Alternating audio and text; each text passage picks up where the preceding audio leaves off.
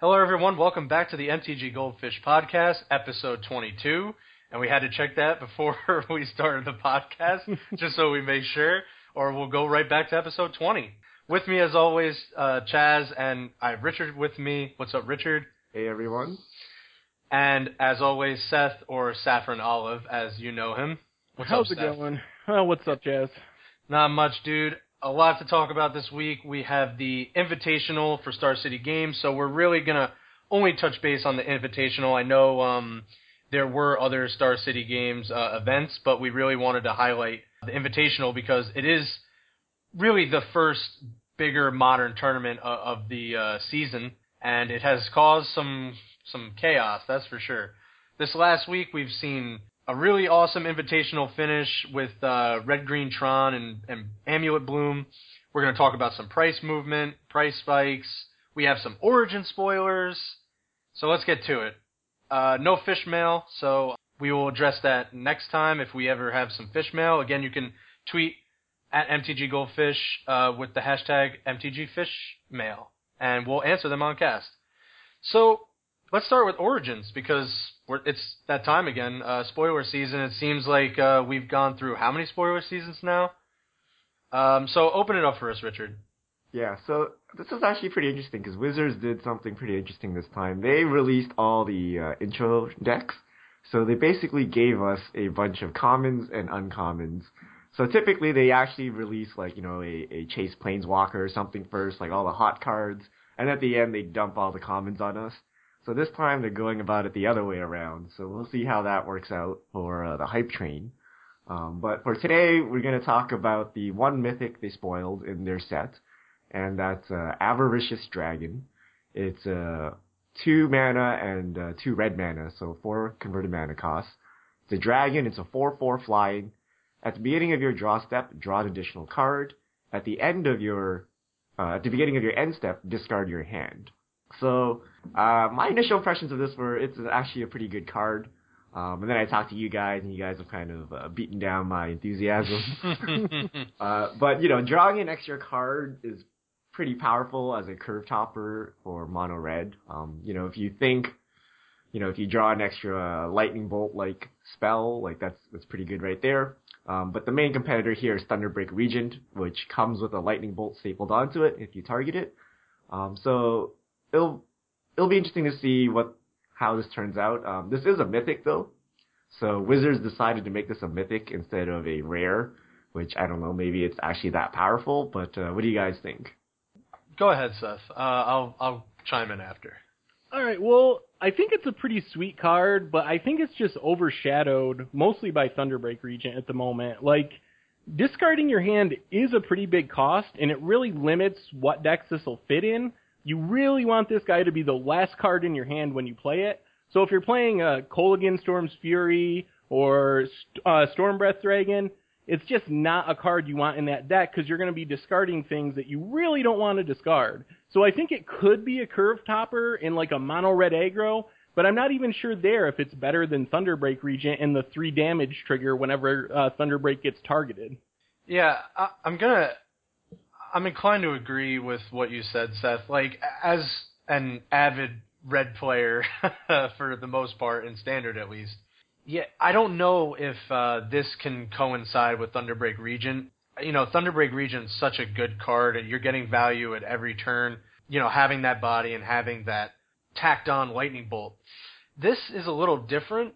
Uh, I don't know if a lot of decks have kind of sh- steered away from playing so many uh, copies of Monastery Siege these days, but Monastery Siege didn't really have you discard your hand at the end of the turn, uh, being red. I just don't know if adding a four-four flying body, but that you know second clause is really going to make this a better option than Thunderbreak Regent right now. Um, I actually have a theory, guys. So, So, yeah, we really get if this was rare, then it'd be you know it, it would battle out with Thunderbreak Regent. But at Mythic, because it's not strictly better than Thunderbreak Regent, I have a theory that a returning mechanic might be Hellbent. Right? They've announced that there will be some returning mechanics. They haven't announced them yet. But if Hellbent was a mechanic, then this card would actually become you know very sweet. Right? So maybe that's why uh, this card is placed at Mythic. That is a that is a really good theory, and they've been printing a lot of these red like draw an extra card uh, type deal with like some sort of uh, I don't know like built in. I mean, they always seem like to want to like you know restrict it to a specific type of card, whether it be the Chandra Pyromaster, Outpost Siege being an enchantment and stuff like that. So it's just it's really you, you can't. I don't want to write this off right away because you know it's a very powerful you know, drawing a card in red is very powerful and it's never been on a card before. Uh, since you know Chandra Pyromaster, and now we're seeing it on Outpost Siege, and now this. You know, red drawing cards is always kind of, uh, you know, it's kind of powerful. So I just, I don't, I don't really know. I just, I don't know at this point. It's up in the air. I don't want to say it's bad, but I'm not saying, but I don't want to say it's so good that it's going to overtake Thunderbreak Regent. Maybe they can kind of be in the same deck in the same slot, but you know, maybe maybe not. I don't know. It is a mythic, so you never know with these mythics these days. As to the rest of the set, you guys uh you guys play limited more than I do. Are there any kind of themes or trends you're seeing so far as to what could be highlighted in in the rest of these kind of limited fodder cards? Uh, something's interesting is Jhessian Thief. That's a three to cast one three with prowess. Uh, and then when it deals combat damage to a player, draw a card. So that that's always an interesting card. And there's also a two to cast two three zombie, uh, shambling ghoul. It enters the battlefield tap, but it's just a straight up two to cast two three in black, which is very interesting.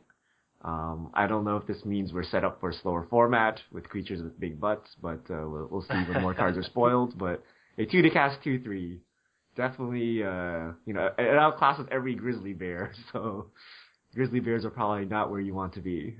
Better start dusting off those risen executioners, man.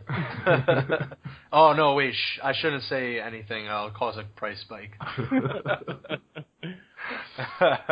yeah, I don't want to touch on origins too much until we get you know really more to talk about. We ha- we do have that mythic. We've known about Liliana. Um, what is interesting is that Serum Visions is confirmed not in the set, and Prowess and Menace are now evergreen abilities, which is very interesting because Prowess kind of seemed like it was very that Jeskai specific keyword, but Prowess going forward can be can mean very powerful cards. And also um, Scry. Scry is also evergreen now. Right, Scry now. Yeah, so uh, might not be. You might want to hold on to those um, those temples, and if they don't reprint like those uh, those buddy lands, maybe they stick to the temples, Seth. It's possible. I mean, now that we have Scry, it definitely increases the likelihood of Drown in Sorrows, the temples, all those cards uh, from Theros block coming back again. So, yeah, if they end up reprinting these Theros, you know, dual lands, is that kind of where is that where Wizards want to be with like dual lands going forward? Because um, like even the buddy lands, I mean, they're not that like overpowered. I don't know if it's where they want to be going forward, but if we assume we're getting more fetches and Battle for Zendikar, I think having a cycle of tap lands along with the fetch lands actually makes for a pretty decent standard. It has some interesting tension there. When having buddy lands and fetch lands together might just be too good of mana fixing. Yeah, that's what I was thinking as well. Yeah, so that's like we we wanted to talk on uh, Magic Origins a little bit. The big takeaway here is again prowess and uh, scry and menace being keyworded now, but no no um Serum Visions, and they actually said uh set that they weren't going to be doing that one mana like cantrip anytime soon. Yeah, I, I was listening to something on Channel Fireball the other day, and I don't remember who said it specifically, but basically their argument was We've already seen the best one mana blue cantrips that will ever exist in Magic are already printed. Preordain, Brainstorm, Ponder. There will never be any more cantrips as good as those if they make Magic for another hundred years. I'm so yeah. sad. they they also said uh what is it, Elvish Mystic is overpowered. Yeah. Um, oh, yeah. That's uh, another one, thing. A one mana mana yeah. dork is too strong. That's what development has decided. Yeah, so. I can't. I can't think so of. Skew Noble Hierarch. yeah, yeah. Way yeah, no Noble anything. Hierarch. Even Elvish uh, Mystic is out of here. Uh, and you can pretty much kiss Birds of Paradise goodbye in uh, Standard. That's right, uh, Shaman. What were they thinking? Let's staple on two more abilities and give it one more toughness. Yeah, so instead of making a one mana uh, like elvish mystic, we'll just make like a mini planeswalker from one mana. But I don't know what this means for eternal formats. Are we never getting new cards? Like, nah, man. You Especially can't- legacy. you can't print anything more powerful, so we're just gonna get these like. There's a four mana lightning bolt in uh, Magic Origins, right? so we're like, why, right? Like, why does Magic have to be, played like so slowly? Like, match time is 50 minutes. Can we like finish matches in like 20, 30 minutes by getting people to play cards quickly? Oh man, hope you like anticipate because that's all you're getting.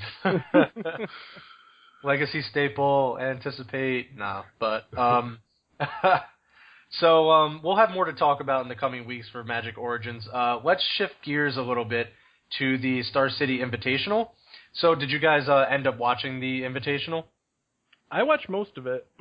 Yeah, I watched most of it as well. Did you end up catching it, Richard, or not? I watched nothing, but I'm sad. I, I should you don't like- should've you- it. You don't like modern anyway. What, what do you? I'm what a are you kidding? backseat modern player. I, I watch modern. I just won't play it myself. Yeah, so Ali Aintrazi uh, took down the tournament with Red Green Tron against uh, the finals was uh, Chris Van Meter on Bloom Titan. Seth, that was a really good finals. I mean, I didn't think Red Green Tron had that good of a game against Bloom Titan. No, I didn't think so either. But Chris had kind of like subpar, like slightly slow draws, and uh, Ali Aintrazi got down Karn like pretty consistently and started nuking away lands, and the, the games weren't even close for the most part. No, they weren't. Well, I mean, I don't know if they just weren't close or Ali Aintrazi was just playing very well. You know, basically just getting everything he really needed for that matchup, searching for those uh, ghost quarters very t- in a very timely manner, getting rid of the Karoo lands like Gruul Turf, stuff like that, and just playing a very tight game uh, And every single game. Chris never had the turn one amulet either, did he? Not in any of those games. No, he doesn't. He didn't have the slick seven palmed uh, turn one bloom titan on him.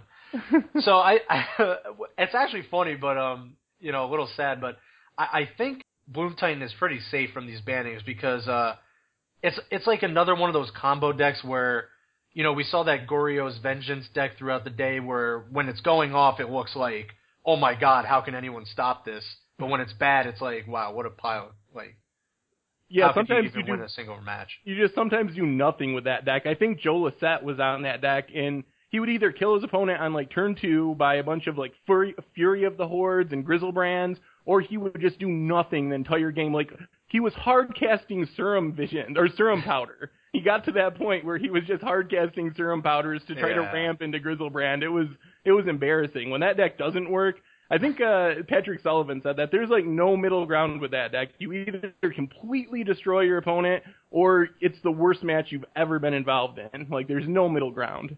Yeah, Seth, I completely agree. Um, it kind of looked like Bloom Titan was kind of just dead in the water sometimes. Like being a control, uh, it kind of seemed like it was on, it was like a combo deck almost, where Chris Van Meter had like, you know, drawing like really poorly, like two hive minds, just a bunch of packs, and nothing to really do, while Ali Aintrazi is just building a uh, a massive board, building right into Karn almost every single game.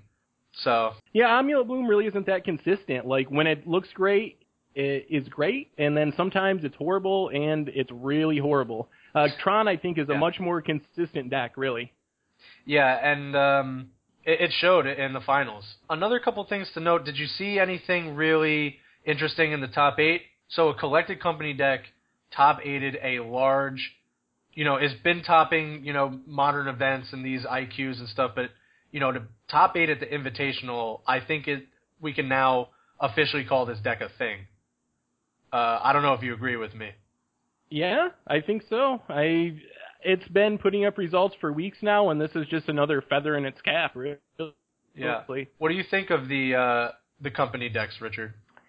Uh, looks like a birthing pod deck. they, they they haven't killed birthing pod, so value creatures are still good, guys.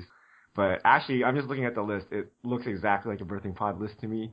Um, so I don't know what this means. If if Wizards didn't like birthing pod, does this mean they don't like collected company? like, it, were the restrictions not enough? Like, is this card still too strong? So it'll be interesting to see what they do because does this mean they can never print a utility creature with three or less mana cost? Does it uh, constrict their design space the same as Birthing Pod? So I guess uh, we'll have to see what Wizards' uh, final take on this card is. Well, I don't think uh, unless this was a really big oversight on their part, uh, printing collected company. Uh, they just printed the new Liliana uh, that flips into a Planeswalker, and that's three mana. So, you know, I don't know if adding like a new half Planeswalker, half creature to collected company list is again a huge oversight, but. I mean, I would have to think that collected company is a lot more quote unquote fair than like a birthing pod where you can just go get whatever you want.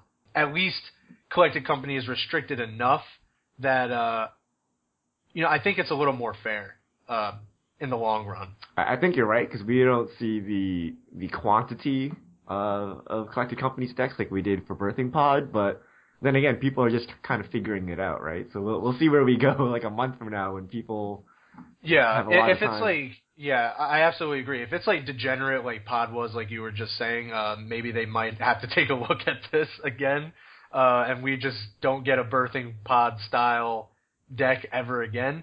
But I think really, I mean, it just looks like a blast to play. I'll bet, obviously, you're going to have to be knowing what you're doing and you're sequencing because there's a lot of one ofs in there. Uh, there's a lot of situations where you really need to know what creatures need to be out at the right time. But uh, collected company decks just look really fun, and I think that's a big driving factor to people playing the deck. Any final thoughts on the Invitational? Uh, I thought it was well done. I thought it was a very good tournament and kind of kicks off this new uh, modern season. So, did we learn anything new from this? Are, we gonna? Were there any metagame shifts or anything interesting happen, or it was just another solid modern tournament? I think it was just another solid uh, modern tournament, uh, and not to go into the other uh, modern event held like kind of simultaneously, but Red Green Tron took that down as well. So Cedric and Matthias were saying, uh, with you know Red Green Tron being so dominant, that we could see a shift into uh, more Splinter Twin type decks uh, showing up, just sticking to the original like uh, Blue Red Twin. Uh, I know it top aided, but you know maybe um, you know there was a lot of Grixis style, and a lot of people have been splashing. But maybe if they go to the traditional Blue Red Twin, that uh, that's that could be a good force in a in a sea of Tron where admittedly people will probably start going because you know everyone wants to play the most popular deck. the other thing that came out of this invitational, and uh, you're going to know a lot about this, Seth, is there's been an awful lot of price movement. Yeah. Uh, it was kind of a really crazy past week, and you know, just for you listeners out there that that have followed us this whole and, and listened this whole time, I mean, we've been saying Modern Masters 2015 and really waiting for the GP. You, you wanted us to cover that, uh, Richard. Before we go into that, I mean, my caution to you, to everyone, is just buy the cards you need to buy because we're. I think this is just the beginning. Uh, what, what do you have to say about that, Seth? Uh, yeah, I think that's true, and I think part of this is predictable. We are heading into modern uh, PTQ season, and this is what usually happens uh, when a PTQ uh, season goes to modern. So I think we should have seen this coming. Yeah, Richard, you, you wanted to talk on this. I mean, I'm posing this question. I mean, I know we're, I understand we're going into um, modern season, but us all being on social media, I'm starting to see like a lot of you know dis you know discontent and, and angst to the finance community, and you know myself and you, Seth, really try to help out and do our part and kind of you know we write our, our literature and we we want people to be able to uh, to profit or just get the cars beforehand. What do you have to say to that? I mean, just recently, like, is Oblivion Stone really like justification for its modern season where you know it's gaining like a hundred percent, two over two hundred percent in in the course of a day? No, I mean, Oblivion Stone was bought out. There's no question about that. The fact yeah. that it's a modern season and the deck is performing well plays into that. Like that kind of pushes people towards buying out that card. But it's not going to stay at 50 bucks. Uh, Richard, you wanted to, um, you know, you off cast you were talking about free market, so so why don't you go into uh, what you were mentioning off cast? Yeah, so there's been a lot a lot of flack for like MTG finance people, um, you know, I, you know, I just want to play Magic. I don't want to pay like a hundred dollars per card. These MTG finance people are manipulating the market and screwing me over. Blah blah blah. Um, but you know, if you truly believe in the free market, so if someone raises the price with the buyout and no one buys it, they're forced to lower the price back until someone purchases it, right? Mhm. So uh, the price will settle where it naturally should settle. If it sticks at the higher price, so say Snapcaster Mage, that means the card was actually that valuable, right? So a free market doesn't mean like everything's cheap, right? A free market means prices reflect their demand. So when someone artificially increases demand, or sorry, uh, artificially lowers supply, uh, if the demand is not there, the price will go back down. If the demand is actually there, the price will stick. So the, the only time this becomes an issue is if there's a large buyout before a large event, right? In that case, you don't have time to wait for the prices to settle again. Um, but you know, in, in general, if there's nothing going on, the price spikes, just wait it out, right? Like it will come back down if it's meant to be a cheap card, and it'll stay there if it's meant to be an expensive card. So, so while there are some people that are doing, uh, questionable things, you know, there, there'll always be people trying to game the system or trying to take advantage of the system, right? Um, but I, I think for the most part, like individual, uh, collectors, speculators, they don't have enough power to shift the market, right? So, you know, I, I wouldn't worry about that. I wouldn't let that frustrate you. You know, just take it as it is. It's part of the game, right? Magic the Gathering is a collectible card game. And unfortunately, a part of that is that there are card prices and they fluctuate according to the market. So that, that's kind of just what the game is. I I think Richard just summed up like hundreds of thousands of uh, hours of MTG finance literature into like two minutes. well, what's actually very interesting is uh, kind of the transparency we're seeing. So there was a lot of accusations that Star City Games was um, yeah. buying up Blood Moons. And uh, they, they kind of just came out and said, we bought out all the Blood Moons from vendors that were below our buy list price, and we still can't keep Blood Moons in stock, right? We have GPs to run, and when people show up, they need to buy their Blood Moons for Modern and Legacy, and we need to stock them up. So they actually just, you know, came out and said that. Whether it's true or not, I don't know.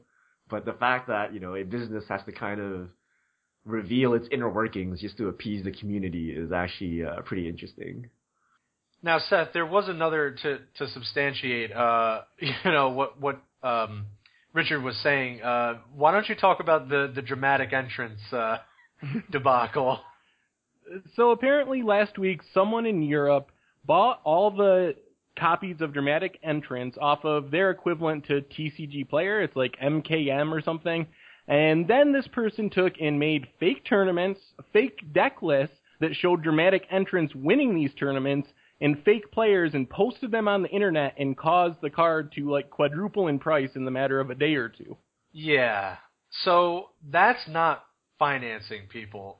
okay, like you know, I've said this on a tweet, like buyouts does not equal, you know, MTG finance. You know, and it does happen even to, you know, Seth and I, I mean, we're we're invested in the MTG finance community. There's other people's too that we don't we don't know everything. I mean, there's going to be cards that even slip through me and by me and Seth. I mean, you you don't know every single card that's going to spike, right? No, not by any means. Right. So, I mean, we're not we're certainly not a part of every card, um, but you have to remember the player base is a lot larger than it used to be. There's also a lot more people with with money out there that are interested in kind of making a little bit of profit uh, for whatever means uh, to either fuel their their game or or, or you know whichever. Um, so there's a lot more financiers out there too. Uh, so you have to remember that and price spikes don't always equate to you know people just oh well that's just MTG finance you know people just buy out a specific card um, you know if let's just use Oblivion Stone for example right Seth if me and you bought four copies each I mean that does literally nothing to the you know bigger uh, amount of product that's out there Yeah, nothing at all. It wouldn't have any effect on the prices. Yeah, so you just have to avoid, like like Richard said, if the card is worth its new price, it's going to stick. If not, just wait it out, and you know, as people are getting shipped their Oblivion stones and start undercutting each other, uh, the price will eventually go back down. Now, the prices usually don't go back to what they usually were, but it goes down low enough that uh, it won't be that big of a uh, you know an increase that you could just go and buy the cards that uh, you want to play. So again, Richard summed up a, a lot of uh, what we write about in like two minutes. So basically, just if you want to rewind and listen to what Richard said in the podcast, be sure to do that because uh, that's basically MTG Finance. People are going to, you know, buy cards, and unfortunately, that's a that's a thing in this market. It's a trading card game, and there's uh, value attached to these cards, and there's demand for for cards. So I wouldn't always just equate like a, crazy buyout uh, to just people. Oh, well, that's just MTG Finance people uh, buying out everything. You know, you don't know how many people are actually buying Oblivion Stone that day because they want to go play Red Green Tron and they just wanted the lowest cost Oblivion Stone. So those very drastic uh, when when you see a spike like that, that very drastic uh, spike in the graph usually means a buyout. But again, buyouts aren't MTG Finance. Seth, is there anything you want to add to that?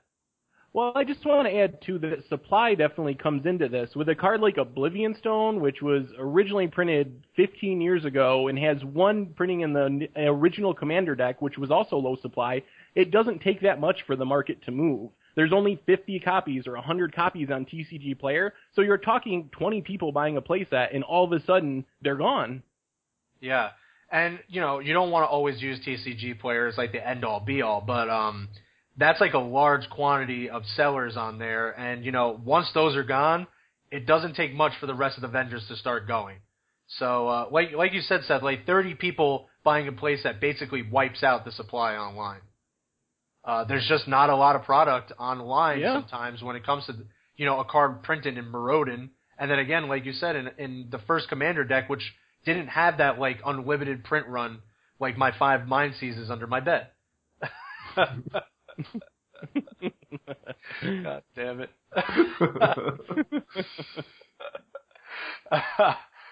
let's do the let's do the price movement. Uh, start it off for us, Seth. What's standard looking like? Uh, standard, the big news is Kolaghan's command is up again. After that, we have a bunch of fetches that are up a couple percent. Hornet's Nest, Tasigur, and Court of Calling, along with Eidolon of the Great Revels. And then, of course, our champion is back on top. Uh, she, she dipped down to second place last week, but Narset is again the biggest loser, down another 9%. Uh, and then mostly a bunch of dragons, Ojutai, uh, Dragon Lord Silumgar, and then some rotating stuff. Uh, Brimaz, Goblin Rabblemaster, Stormbreath, Battlefield Forge, and so on. Yeah. Narset didn't like uh, not being first place, so uh, Yeah, she's really trending downward. Uh, I think we were just talking like you could buy four regular copies for the price of one copy uh, in pre-order, which is insane. Um, yeah. I think the biggest takeaway here is, is uh, you know, Kolaghan's Command has been seeing immense uh, play in, in older formats, and it's a very good card. Uh, Tasigur as well. Um, and the fetches just seem like people, again, them all showing up again. Um, just shows that people are really starting to buy these in preparation for the next uh, oncoming standard and even modern. Yeah. Yeah. Um, so I will do modern, and we had uh, quite the week. Um, weekly changes. Oblivion Stone is up over 200%. Blood Moon right behind it again, a uh, 41% increase. Olivia Voldaren uh, up 200%. Snapcaster Mage, Creeping Tar Pit, Urza's Mine, Arcbound Ravager, Inquisition of Kozilek, Cavern of Souls, Crucible of Worlds. Losers, uh, some other uh, editions of Blood Moon, Fulminator Mage, Kozilek, Dark Confidant, Ulamog, Wiltleaf Liege, Scute Mob, um, another the other edition of Wiltleaf Liege, and Daybreak Coronet. So basically, all those rares from uh, Modern Masters 2015 are just tanking. Yeah, pretty much. And someone asked me that again today, and uh, what's happening with Modern Masters prices? And except for a few premium cards, they're still trending downward. Yeah, let's actually, um, bef- you know, since we addressed the uh, price movement, Richard, you wanted to bring up. So, what exactly is going on with Modern Masters 2015, Seth? I I, I keep seeing this uh, all over Twitter, like what what they should be doing. What, should people be buying cards now? Um, and the general consensus is like card prices, quote unquote, didn't move at all. So, um, do you want to talk a little bit about that? Yeah, well, card prices did move. A lot of cards are down a significant amount. Yeah. There's a few cards that didn't really move, and the reason for this is that the big vendors at GP Vegas paid a lot of money. They were buy listing uh, copies of Tarmogoyf for like 130 bucks, while they were retailing for 135 or 40. They paid a lot of money to get that supply out of the market and into their hands. Yeah. Um, we're still seeing Tarmogoyf kind of readily available in that 150 range. I don't know how much longer. I know vendors are still getting a little bit more product, but that's going to be ending very soon. Um, so a lot of the supply at the GP got really bought up, uh, Tarmogoyf especially, being very aggressive on those buy list prices. But, I mean, to say that card prices didn't move, I mean, like, am I, like, not seeing something here? Because, I mean, I'm seeing a lot of these card prices almost more than 50% of their original price. Yeah, I- price. I, Go think ahead, it's Rich. the lower end cards, right? Like what people have their eyes on are Tarmogoyf card, right? And these cards have basically not moved, and those are the chase cards of Modern Masters, and those are the ones that people are looking at. So the fact that Daybreak Coronet is tanking is not relevant to most people. They're not tracking Wiltleaf, uh, Wiltleaf Liege. So I, I think people are waiting for Goyfs to like drop, and that's when they declare success on Modern Masters. So the the fact that people have bought them out and are holding them are kind of uh, putting a thorn in the, the side of people here. Yeah, I mean, we kind of talked about it. I I mean, Tarmogoyf, we all kind of thought maybe it would uh, go down to as low as $100, $110. And it did seem like it was going that direction until the GP, where it just seems like people don't want to let go. And uh, they were buying up these uh, Tarmogoyfs like almost the entire supply of all the Tarmogoyfs opened at the GP. Um, but yeah, you're you're right, Richard. I, I guess people gauge success on the big ticket items like Tarmogoyf, um, Karn, the, these big uh, mythics. But basically, besides Tarmogoyf and like I don't know one other card, a lot of prices did decrease. I mean, even Cryptic Command is down a, a considerable amount from its other printings. So I don't think it's overall a a failure, but um, you know, the GP really kind of put the axe on Tarmogoyf moving downward. So, um, any anything else you really want to say to that, Seth? Well, I think it's a success, even though the biggest cards haven't dropped, and no one really saw this coming. Like we, uh, one thing we don't have control over when we're discussing prices and discussing future card prices is the activity of these vendors that have very deep pockets. So that's one thing that we have no control over, and the fact that people are going to be buying for retail prices on Tarmogoyf is just, just it seems insane to think about, but looking back on it, it makes complete sense. They wanted control over this supply. Yeah. So, but it, it makes a little, and, and not to like fault any of the vendors. I mean, they went in there with a, a plan and a mission and a lot of money. Um, you know, I mean, how quickly can we see that like kind of return? I mean, if people aren't paying more than $150 and you just spent, you know, $130 on X amount of, you know, hundreds of Tarmogoyfs, I mean, are you kind of stuck here? I mean, was that really not a good idea? Well, Because the- it does well, seem like there's a lot of many problem is there's a monopoly, right? Yeah. So let, if it's let's say it's Star City Games, what they can do is when there's the next modern tournament, the next legacy tournament, for the feature matches, they can just put Goyf decks up all day, right? And then so when you watch coverage, you watch like ten hours of Goyf decks, and then you're like, oh, I need to buy a Goyf. Well, it's 150 dollars. Let's go buy it, right? So the problem is like they they have a lot of power in several aspects. They have Yeah. They control the supply and the demand uh, to an extent. So that's when you know you have uh, monopoly problems. So it's a little questionable in, in that aspect since they, they, they control both sides. But um, you know we'll, we'll see how it plays out. Hopefully they're not as powerful as we think they are, and you know there are other avenues, and you know Wizards can always print more and, and whatever. So th- there's always ways to combat that. Um, Yeah. But you know, a company like Star City Games or even Channel Fireball, who broadcast a lot of GPs, they have a lot of power over the demand aspect as well. Yeah. Seth, I, I know you wanted to say something. Um, actually, I forgot what I was going to say. Listening to Richard's great comments. well, um, yeah, I mean, a lot of movement happened, and you know, I, I don't know how you feel, Seth, but I mean, just coming from myself here as someone who writes on, you know, the financial aspect of the game. I mean, we're all still players here. You know, Richard, myself, and and Seth, um, and you know, there is a little bit of ethics involved. I mean, I know myself personally, and what we try to do on this cast, we really don't try to initiate uh, that kind of movement. And you know, I'm not sitting here, you know, yelling from a mountaintop to, you know, buy X cards. Um, so there is a little bit of research you're going to have to do yourself when it comes to this. I mean, feel feel free to you know inbox any of us or or talk to us or, or really just tweet out at other people who are invested in this community. Um, you know, it, it's never wrong to ask a question, but um, I mean, I try to myself at least. Um, you know, I, I would just feel bad to just shout something like, "Oh, I bought X amount of card," and then all of a sudden there's a price spike.